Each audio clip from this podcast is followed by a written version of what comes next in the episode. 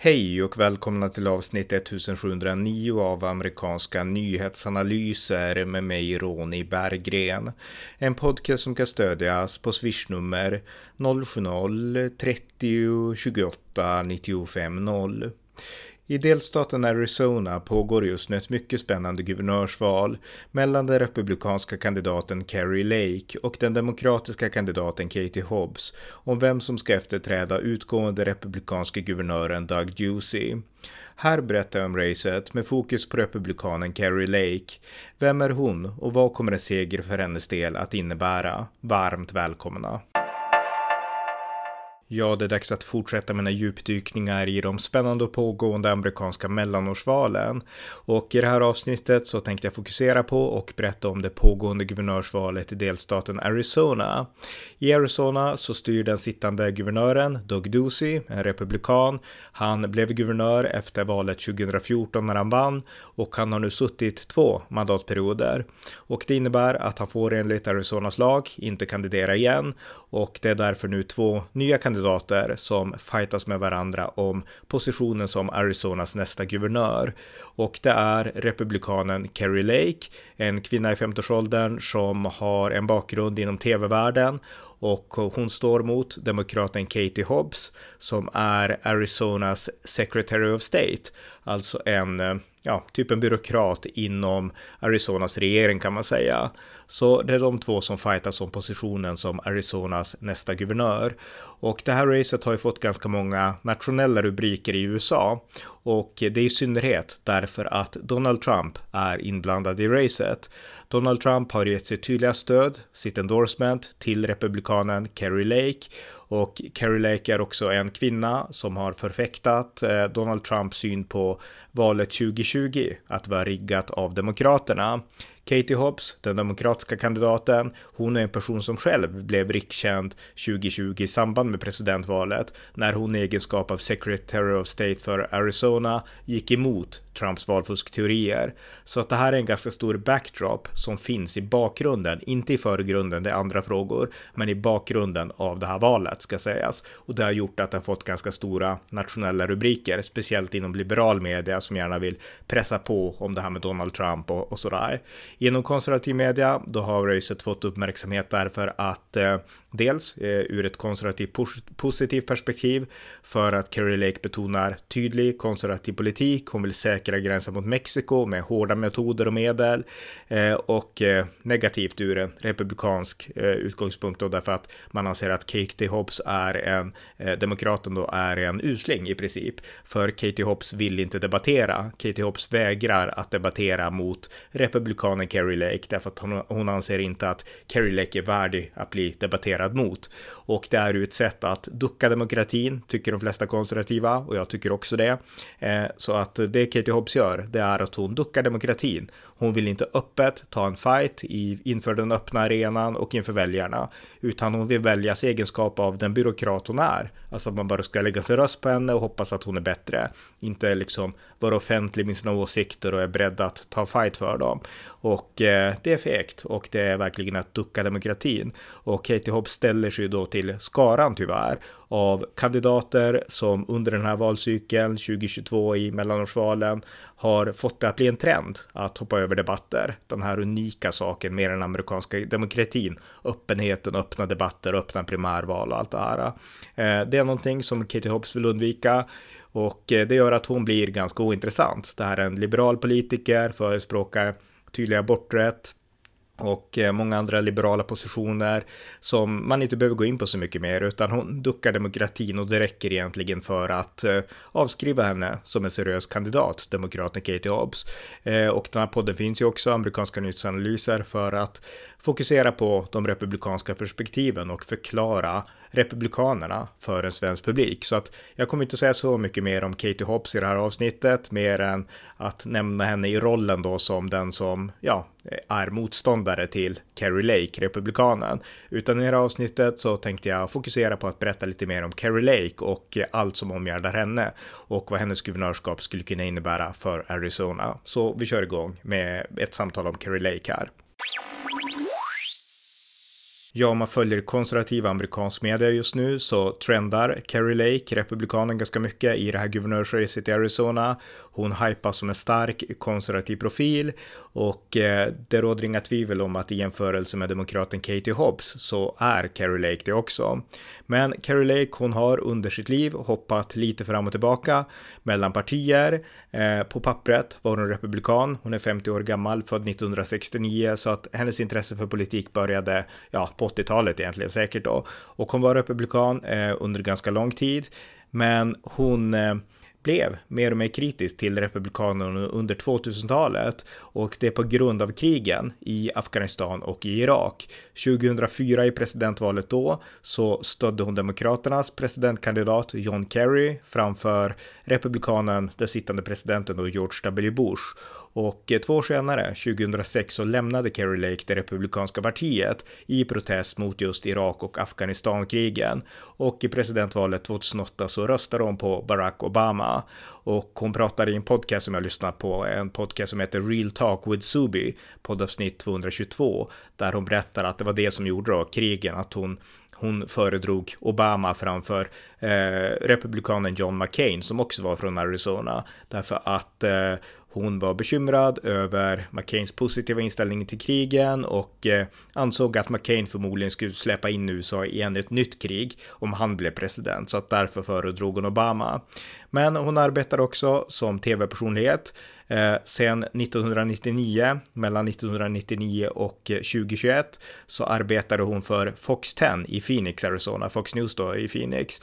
Och eh, hon gjorde det under väldigt lång tid och eh, hon berättar i i den här podden som jag nämnde, Real Talk with Subi, att hon tröttnade på medievärlden därför att hon ansåg att hon tvingades vara oärlig och inte liksom eh, kunde säga vad hon tyckte eh, och, och, och, och hon kände också att, att, att det var saker som, som var fel i, inom media, hur media rapporterade och liknande. Och den 2 mars 2021 så lämnade hon, hon sa upp sig från Fox 10 i Phoenix och eh, hon släppte en video om det där hon förklarade att hon hade tröttnat på att vara oärlig. Och här är ett klipp från den videon som Carrie Lake släppte den 2 mars 2021. Sadly, journalism has changed a lot since I first stepped into a newsroom, and I'll be honest, I don't like the direction it's going. The media needs more balance in coverage and a wider range of viewpoints represented in every newsroom, at every level, and in each position. In the past few years, I haven't felt proud to be a member of the media. I'm sure there are other journalists out there who feel the same way.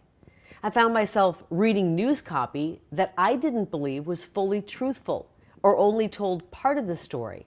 And I began to feel that I was contributing to the fear and division in this country by continuing on in this profession.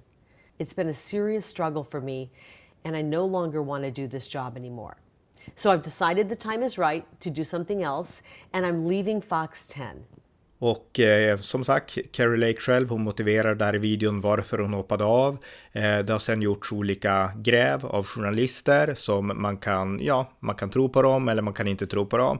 Men jag läste en artikel av NBC News eh, som berättar att de hade pratat med 11 före detta kollegor till Carrie Lake som berättar att eh, Carrie Lake var en driven person och eh, en bra kollega och sådär.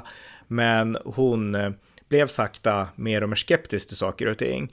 Och eh, när sociala medier började trenda på 2010-talet, då tyckte hon än mer att media var alldeles för politiskt korrekt. Och man hade då, för sociala medier var ju ganska, blev ganska trendigt i media, det var ju så även här i Sverige ska sägas, att eh, man där på, eh, på Fox 10, man hade en tavla som man kallade The Hunger Games, eh, där man då konkurrerade med varandra, alltså reportrarna där på eh, Fox 10 om vilka som skrev artiklar eller gjorde saker som som trendade bäst, alltså man tävlade med varandra internt om vem som trendade bäst i sociala medier genom att göra bästa intervjuer eller ha häftigast rubrik och sådär.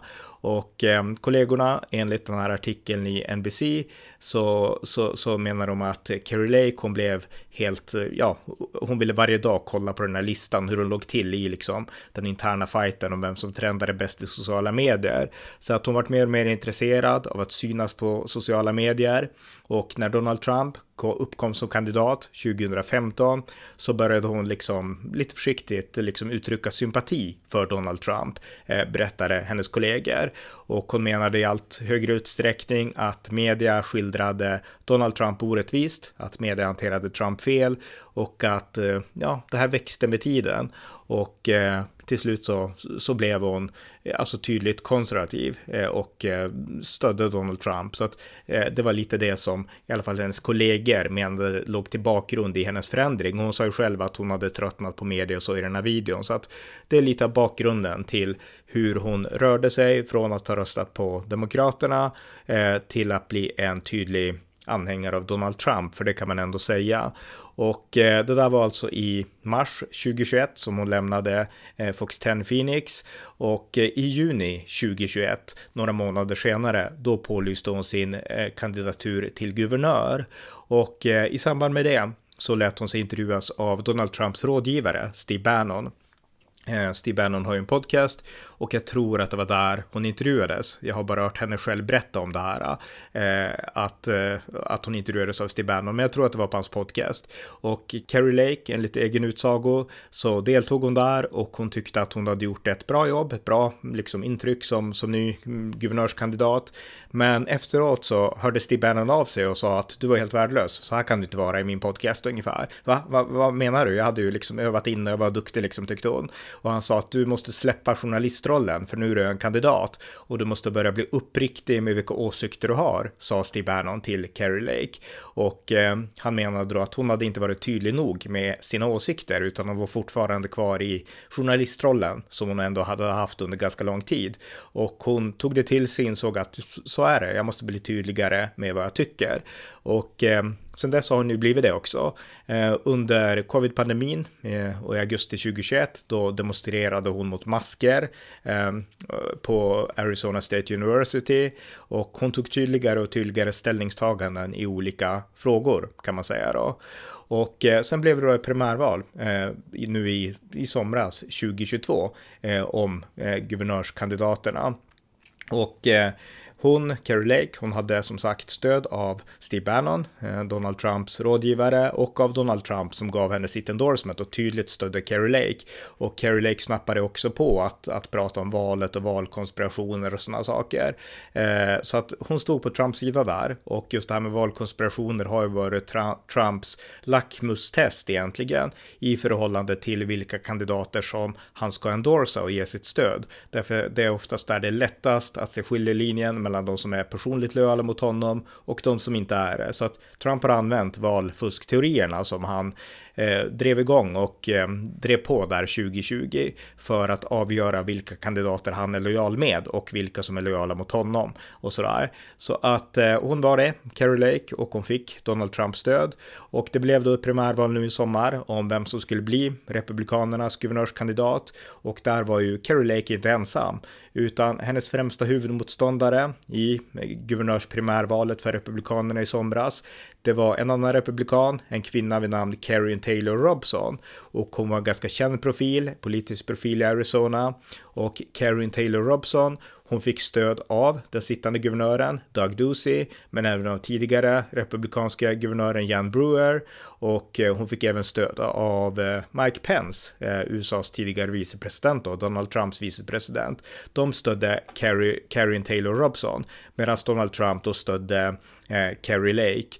Och eh, i en artikel så stod det, man försökte göra en sak med det då, av att eh, Donald Trump stod på en annan sida än i det här fallet Doug Ducey. Och Washington Post hade en rubrik som löd Ducey backs Taylor Robson over Trump candidate in Arizona governor race. Så skrev Washington Post. Och eh, CNN, de intervjuade Doug Ducey om varför han stödde Karen Taylor Robson framför Kerry Lake. Och han sa då så här, eh, guvernör Doug Ducey som är republikan. You and the former president are on opposite sides of this primary battle, and the candidate he is supporting says the 2020 election was stolen. So, what's at stake in this race for your state and for the overall Republican Party and its future? Well, the names on the ballot are Karen Taylor Robeson and Kerry Lake. And Karen Taylor Robeson is the real conservative. She's the real deal. She started her career working for Ronald Reagan. She's pro wall, pro gun, pro life. She's the mother of four. She's been a community leader and a successful business person. And I think Karen Taylor Robeson will be the best person to be a fresh new leader for the state of Arizona. Her opponent, on the other hand, bears no resemblance, her campaign or even her personal interactions with me, to anything she's done over the past 30 years. This is all an act. She's been putting on a show for some time now, and we'll see if the voters of Arizona buy it. Men som sagt, Carrie Lake hade stöd av Donald Trump som sa så här när han kampanjade för henne nu i somras i Arizona. And your governor, Doug Ducey, has done absolutely nothing to help. Talk about rhinos. He's all talk and no action, and you'll see what can happen when Kerry Lake becomes your governor. Och hon hade också Donald Trumps syn på valet 2020 som i grund och botten ett riggat val från Demokraternas sida. Och den synen delades inte av eh, Karen Taylor Robson, hennes motkandidat, republikanska motkandidat, som förvisso var kritisk till aspekter av valet och att media hade helt stått på Bidens sida. Det tycker de flesta republikaner. Men hon delade ändå inte liksom Trumps valkonspirationsteorier. Och i en av primärvalsdebatterna så fick de en ingående fråga och av ingående svar på vad de tyckte om valet 2020, presidentvalet 2020. Och eh, där blev det tydligt att eh, Carrie Lake var glasklar med vad hon tyckte och trodde och ansåg att valet 2020 var riggat. Och eh, vi kan spela det klippet. Carrie, we'll start with you. You've called Joe Biden an illegitimate president. What does that mean? He lost the election and he shouldn't be in the White House. We had a corrupt election. I'd actually like to ask everybody on this stage if they would agree we had a corrupt, stolen election. Raise your hand.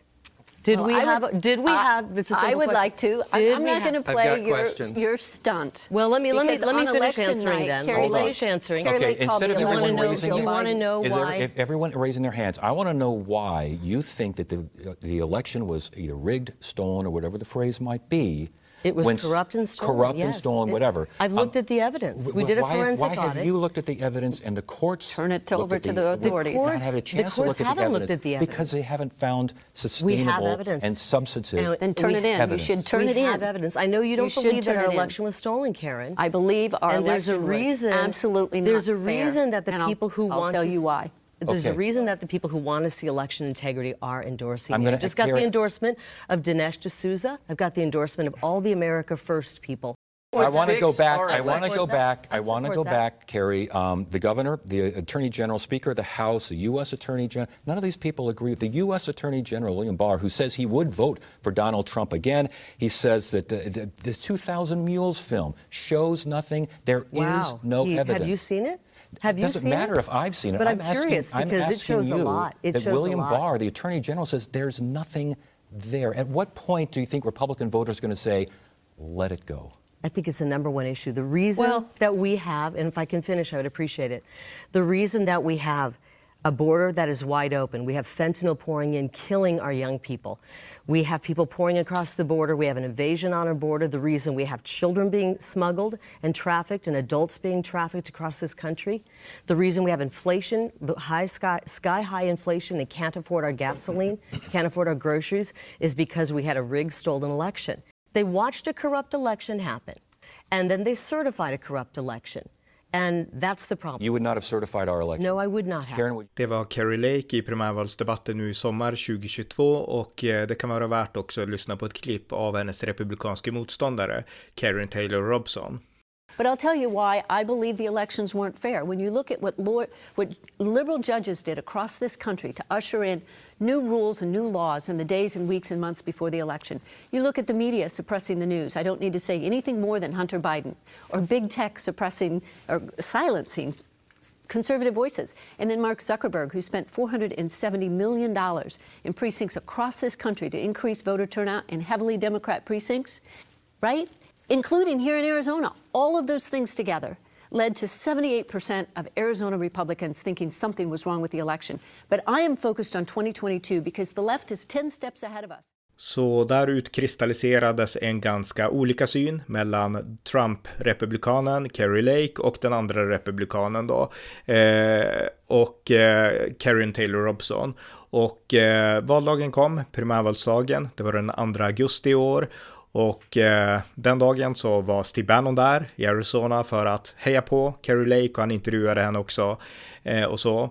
Och eh, valvakan höll eh, Carrie Lake i Scottsdale i Arizona och eh, sen kom de officiella, eller rättare sagt, sen så började man inse att man skulle vinna. De officiella segersiffrorna var inte ute, men Carrie Lake hon förklarade ändå att vi har vunnit. Och här är ett klipp från valkvällen då. When they count the votes, we are going to win this, and there's no path to victory for our opponent. And when we get into office, we are going to reform our elections for once and for all.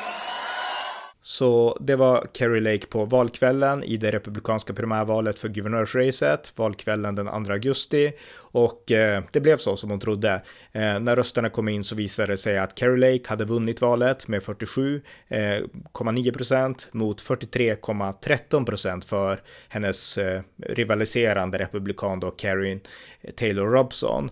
Och eh, den bedömning som gjordes, bland annat av Boris Epstein, eh, som tidigare arbetat som en rådgivare åt Donald Trump, han menade att det här berodde på att eh, Kerry Lake, Trump-republikanen, tog fasta vid just de här valteorierna, att valet var riggat. Det var det som avgjorde valet till Kerry Lakes fördel och det var det som fällde den betydligt mer namnkända republikanen då.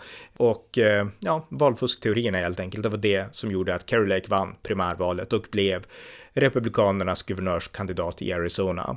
Så om vi nu går vidare till det allmänna valet eh, mellan republikanen Kerry Lake och demokraten Katie Hobbs. Ja, Kerry Lake hon vann alltså Republikanernas primärval till guvernörsvalet i Arizona och eh, sen hon vann primärvalet och blev den officiella kandidaten så har hon tonat ner det här pratet om valfusk 2020 en hel del. Hon pratar om det ibland men inte alls lika tydligt och inte lika ingående utan tonar ner det hela och vill hellre prata om sakfrågor, de frågor hon anser vara viktiga för Arizona. Så att mindre prat om det. Men hon har inte lyckats komma bort från det här pratet helt och hållet, vilket är helt hennes eget fel såklart. Och eh, en som har kritiserat henne offentligt och tydligt, det är den republikanska kongresskvinnan Liz Cheney som sitter i 6 januari-kommittén och är en skarp och tydlig Trump-kritiker och som dock inte kommer att sitta i kongressen så mycket längre till därför att hon förlorade sitt eget primärval hemma i Wyoming. Eh, men hon är i alla fall en Trump-kritiker och hon är också en kritiker nu av de republikaner som nu under mellanårsvalen eh, har ställt sig på Trumps sida i förhållande till de här valfuskkonspirationerna. Så Liz gjorde faktiskt en ad där Kerry Lake pekades ut som ett hot mot den amerikanska republiken. Lyssna på det här klippet med Liz Cheney som pratar om Kerry Lake i Arizona. I don't know that I have ever voted for a Democrat, but if I lived in Arizona, I absolutely would. You have a candidate for governor, Carrie Lake. You have a candidate for Secretary of State, Mark Fincham, both of whom have said that they will only honor the results of an election if they agree with it. And if you care about the survival of our republic, we cannot give people power who will not honor elections. We must have elected officials who honor that responsibility. Ja, det var Liz Cheneys ad i Arizona där hon kritiserade republikanen Kerry Lake och i praktiken också lade sig i Arizonas lokala val. Och Lishani Liz Cheney vill göra det nu med sin nya pack som hon har startat för att stödja anti-Trump-kandidater då i mellanårsvalen och i framtida val. Eh, men det här eh, eh, missgynnade ju egentligen inte Carrie Lake. Katie Hobbs, Demokraternas guvernörskandidat, hon tackade Lishani för stödet, men i praktiken så får hon ingen hjälp av det. Och eh, i praktiken så förlorar och missgynnas inte heller Carrie Lake av det här, utan det är faktiskt tvärtom. Eh, efter att Lishani Cheney lades i, som det tolkades som, så har stödet för Carrie Lake ökat ännu mer och hon har fått fortsatt fler donationer och allt fler har visat att det är henne de stöder. Därför att om Lishani Cheney står på en sida och är emot Carrie Lake, då borde man förmodligen vara för Carrie Lake, är den enkla slutsatsen i Arizona. Så stödet för Carrie Lake har gått upp och Carrie Lake hon är just nu inte så intresserad av att prata om valet 2020. Hon tror på valfuskteorierna, det vet vi, hon har sagt det själv, men nu vill hon fokusera på andra frågor, de frågor som är angelägna för Arizona och eh, på sin kampanjhemsida så har hon många punkter om eh, vad hon vill göra om att bli guvernör i Arizona och eh, den första och primära punkten är att hon vill säkra gränsen mot Mexiko. Den illegala invandringen, den har ju slagit enorma rekord sedan Joe Biden blev president och eh, hans gränspolitik har varit totalt misslyckad och eh, Carrie Lake hon vill om att bli guvernör säkra gränsen mot Mexiko på egen hand och hon menar att den amerikanska konstitutionen ger henne rätt att göra det. Artikel 4 i konstitutionen säger förvisso att det är en federal regerings ansvar att skydda och eh, ja, beskydda varje delstat mot invasioner.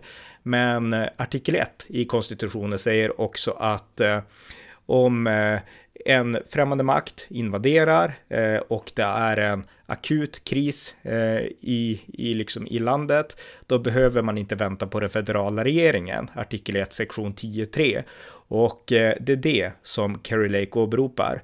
Hon vill då när hon blir guvernör pålysa att det pågår en invasion av Arizona. Och det ger henne rätt som guvernör att själv säkra gränsen mot Mexiko på ett sätt som eh, inte skulle gått om man inte bedömde att det var en invasion. Så att det är det hon vill göra. Och om hon pålyser att det pågår en invasion, då kommer hon att få rätt enligt konstitutionen och enligt hennes eget sätt att se på saken i alla fall. Det kommer förmodligen att avgöras som allt annat i högsta domstolen, vad konstitutionen säger. Men hon resonerar som så att när hon har åberopat eh, artikel 1, eh, sektion 10.3, då kan hon sluta ett, eh, ett förbund med andra guvernörer som gränsar mot Mexiko och tillsammans bygga upp en form av säkerhetsstyrka som kan säkra gränsen på riktigt eh, tills den federala regeringen agerar.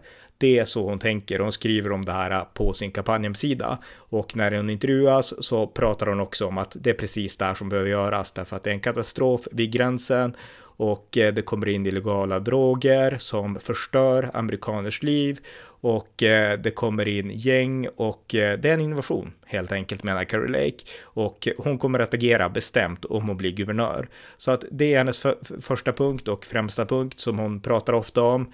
en annan sak som hon vill hantera det är hemlösheten i, i Arizona och drogmissbruket och hon pratar ofta när hon intervjuas om att den här hemlösheten och utsattheten och drogmissbruket, det har såklart otaliga faktorer till varför det är så. Men det viktiga är att se till att eh, Arizona eh, och inte blir som San Francisco och inte blir som de här städerna på västkusten med tiggare, utslagna och hemlösa överallt. Det måste åtgärdas och hon vill ha tuffa tag men mjuka tag också. Hon vill hjälpa missbrukare, hemlösa och liknande. Men gatorna ska inte vara laglösa. Människor ska kunna gå på gatorna, känna sig trygga, ta sina familjer ut på torg, ut i parker och så utan att vara rädda, på, rädda för att träffa missbrukare. Och missbrukarna som bara finns nu i Arizona, de bussas in i boenden därför att man vill inte ha hemlösa, dyra boenden, men de kan oftast inte sköta sig och återfaller i missbruk och det fungerar inte för dem. Och det här systemet måste reformeras. Så att hon vill att man ska ställa de som missbrukar inför ett val. Antingen så får ni, går ni med på att eh, genomgå behandling eller så får ni klara er på egen hand ungefär. Så att hon har vissa sådana här förslag för att styra upp situationen i Arizona och säger att det hon inte vill det är att Arizona ska bli lika laglöst som det är i de här eh, städerna på västkusten. Och hon berättar ofta att väldigt många som kommer till Arizona, de har flyttat från västkusten därför att de vet hur illa det är där. Och så vill man inte ha det i Arizona. Det, det är hennes, ett av hennes andra valbudskap. Eh, och hon pratar också om ekonomin, hur hon vill locka in företag till Arizona och eh, hur hon vill förbättra utbildningen, grundskoleutbildningen i Arizona och samtidigt också ge möjlighet att efter K-12-skolan där, 12-årsskolan i, i grundskolan då i USA, så ska man också ge möjlighet till alltså, att snabbt komma ut i praktiska yrkesliv. Man ska inte tvingas på att liksom fortsätta läsa vidare, utan man ska, om man vill få en praktisk eh, praktik kanske eller så, på något sätt slussas ut i praktiska arbeten om man så önskar. Så att det vill hon också satsa på. Eh, därtill så pratar hon, och det gör väl Katie Hobbs också skulle jag tro, om vattenresurserna i Arizona. Arizona är ju en ökendelstat och det är stor inflyttning av invånare som kommer till Arizona och eh, man måste tänka på hur man ska hantera vattenresurserna. Och det är också någonting som hon pratar om och kampanjar på då. Och det är väl förmodligen en viktig lokal fråga i Arizona. Så att eh, det är de budskapen som Kerry Lake hellre pratar om än att prata om valet 2020 just nu. Eh, det är viktigt att förstå det. 2020 det är en backdrop i det här valet och det var en en viktigare del i primärvalet, men just nu vill Kerry Lake fokusera på sakfrågorna. Eh, Katie Hobbs då, som jag sa att jag inte skulle prata så mycket om, det ämnar jag inte göra heller, just därför att återigen, de här två debatterar inte, för Katie Hobbs vägrar att debattera och eh, tycker att Kerry Lake är en ovärdig motdebattör. Och eh, hon vill på något sätt vinna kampanjen osynligt, Katie Hobbs, och vinna i alla fall. Men det har inte förhindrat eh, kampanjerna från att dra in varandra i intriger och eh, rätt nyligen så var det ett inbrott hos Demokraternas guvernörskandidat Katie Hobbs och hon lade skulden på Kerry Lake och menade att det här var något slags Watergate och det här var eh, iscensatt av republikaner och liknande. Och eh, Kerry Lake som är van vid media, hur media agerar och så, hon agerade väldigt snabbt och höll en presskonferens, jag tror att det var igår, där hon förklarade att media, här händer en sak, ett inbrott hos Katie Hobbs och väldigt många har upplevt de här sakerna i Arizona tyvärr på grund av den laglöshet som har kommit med Joe Bidens politik. Eh, och eh, en sån sak händer tyvärr hos eh, Katie Hobbs, tråkigt nog. Hon lägger skulden på mig och hela mediakåren nappar på hennes narrativ för att hon är demokrat. För så funkar media. Och det här går inte jag med på, utan ni i media måste börja bli ärligare, mer konsekventa och uppriktigare. Och det här är presskonferensen som Kerry Lake, Republikanernas guvernörskandidat, höll, jag tror att det var igår. Well, thank you for being here. Guys, we're going to do a tutorial in how fake, bogus, defamatory news is made at the hands of many of you. Welcome. We had an amazing event last night. I spent the evening with our first responders and our law enforcement, men and women who put their lives on the line every single day and we talked about the issues that they're facing, and we discussed ways to make sure that we can protect them. We can hire more police, make sure that our police and firefighters are protected. And while this was happening, my desperate opponent, who's sinking like a lead weight in water, pulled a stunt, and you guys fell for it. She put out a defamatory statement, and you all ran with it. You didn't do your journalistic duty. It was malpractice of journalism like I've never seen before. And it was an effort, I believe, to influence this election. Many of you are an arm of the Democrat Party. Many of you are propagandists. And almost all of you should be ashamed. So I want to show you what happened yesterday. My Democrat uh, opponent put out a statement. Where's our board here? While I'm meeting with police officers and firefighters working to make sure that our state is safe, she's pulling stunts and you guys are falling hook, line, and sinker into it. She puts out a statement about a petty theft that happened at her office. She knew darn well that I had nothing to do with it, so she puts a statement out, and right away, your gatekeepers over at the Arizona Democrat Party jump on it, and they put a statement out, which was the cue to you to go ahead and start running with it. NBC News, an arm of the Democrat Party, was the first to start reporting on it. And then we get this from Newsy, whatever that is. Gubernatorial candidate campaign headquarters broken into. Oh, you guys spread this like wildfire. Then The Guardian, overseas. Campaign headquarters broken into. Watergate, oh my goodness. And then Axios, with our local reporter, Jeremy Dutta, runs on it. Can't wait to get it out. Does absolutely no fact checking. Runs with the fake news. Let's leave it there for right now. You got to do better, guys. We're, we were 13 days out from the election, and you're trying to influence this election, much like you did in 2020 when you refused to cover Joe Biden's criminal son, Hunter Biden's laptop. You refuse to cover that. You refuse to cover the evidence that was on that. And this time it's the other way around. You're taking completely bogus stories and you're running with it. It's absolute fake news. I want to show you this. This was an actual picture and, and font that ran on NBC News. Vaughn, this is your news outlet. This ran on NBC News all day, all day. It says GOP incitement incites break-in at the campaign headquarters, Hobbs campaign headquarters. And look at the picture they picked. Thank you very much, Vaughn. Thank you, NBC. Look at this one. AZ Dem Governor candidate Katie Hobbs blames GOP incitement for break in at campaign headquarters. Again, MSNBC, an arm of the Democrat Party. Arizona Central runs with it. No fact checking. You guys don't want to dig around. You just run defamatory statements. Stacy Bartender over at the at Arizona Repugnant running this. I mean, I've got I've got many of these guys. It's it's, it's embarrassing. KOLD. It's a direct result of concerned campaign lies of intimidation, blaming me for a break in. Now, hopefully by now, you figured it out. But that's part of the plan. You don't care about the facts. You know the facts will come out later. You'll cover those once or twice, no big deal. But you'll cover the lie, you'll spread it around the globe over and over and over again. That is how fake news is spread. You will absolutely take a complete bogus story. You knew lies were in that. Well, I have a story for you. We had an incident this morning at our campaign headquarters. Now, I didn't go crazy and I didn't throw a bunch of statements out, but we had an incident where somebody was seen rummaging in our campaign office. And I have evidence to believe it may have been Katie Hobbs herself who was involved in this.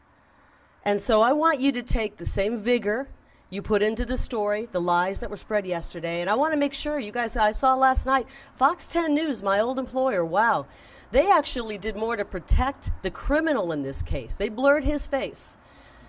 They protected Katie Hobbs because they're carrying her water. And they defamed me. They put defamatory statements, lies about me. And the reason they didn't that they did that is because this was the real news yesterday that none of you wanted to cover. We're 11 points up you're in a frenzied panic because your chosen candidate is not winning. You didn't want to cover this, so you had to run with a completely garbage bullshit story. Shame on each and every one of you. Shame on you. Now we had an incident this morning at about 6:45 a.m. We have video, we have actually a photographic evidence of somebody rummaging through our our campaign headquarters.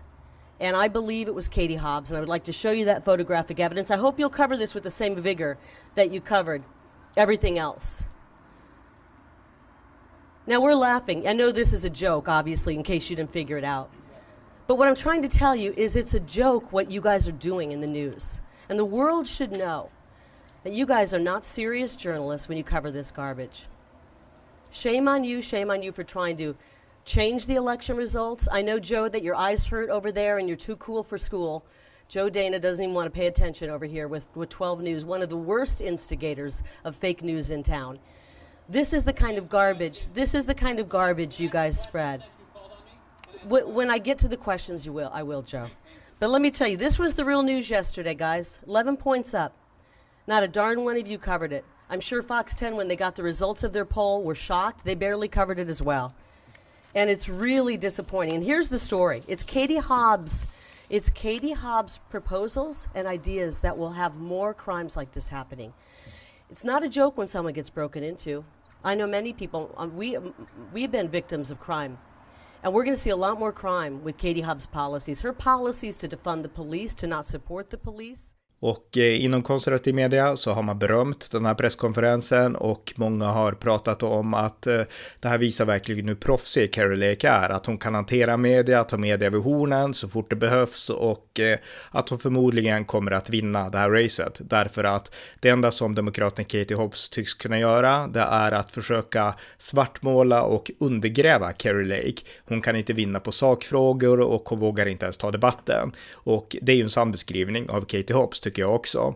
Eh, men det här visar ändå att eh, Carrie Lake, hon driver en professionell kampanj, hon kan hantera sina motståndare, både republikaner som försöker attackera henne, Liz Cheney, hon kan hantera demokraten, Katie Hobbs som försöker attackera henne och hon kan också hantera media som försöker attackera henne. Och eh, hon sköter kampanjen väldigt proffsigt, ska sägas.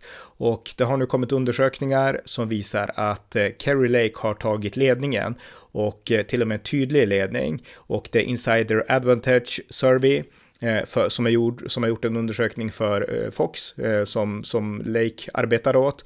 Och de ger Eh, Kerry Lake ledningen med hela 54 mot 43 procent för demokraten Katie Hobbs.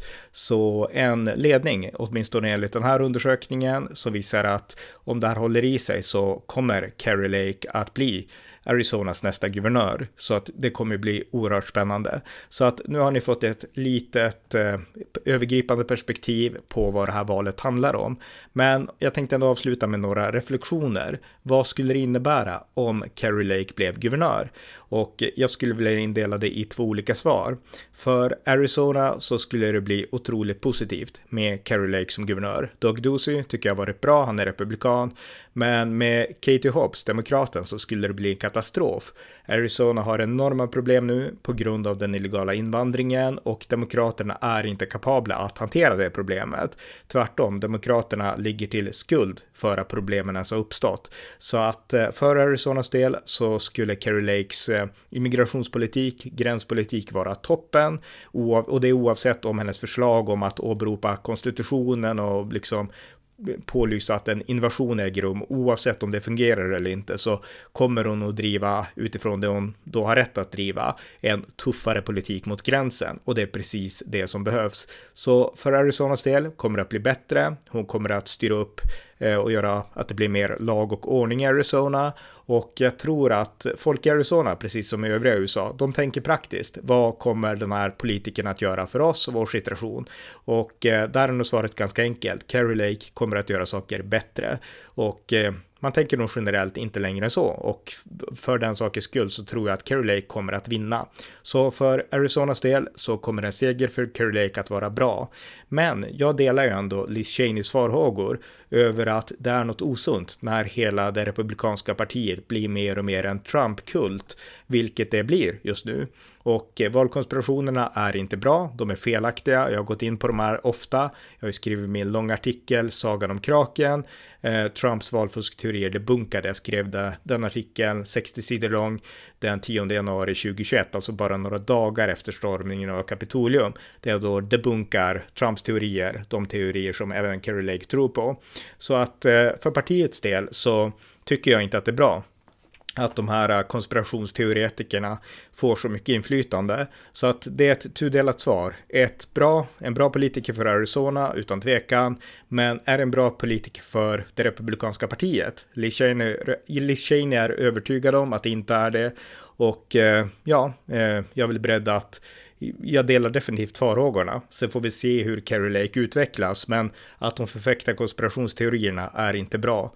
Men återigen, det är ingenting som Arizona primärt bryr sig om, utan de vill se en säkrare gräns, de vill se lag och ordning, de vill se att ekonomin styrs upp och därför tror jag att Carrie Lake kommer att vinna.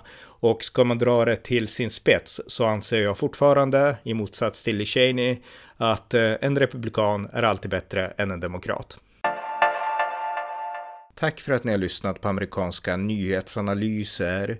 En podcast som ni gärna får stödja på swishnummer 070-30 28 95 0 eller via hemsidan usapool.blogspot.com på Paypal, Patreon eller bankkonto. Om ni har möjlighet så ge också gärna en gåva till valfri Ukraina-insamling. Tack än en gång för att ni lyssnar på amerikanska nyhetsanalyser. Thank you.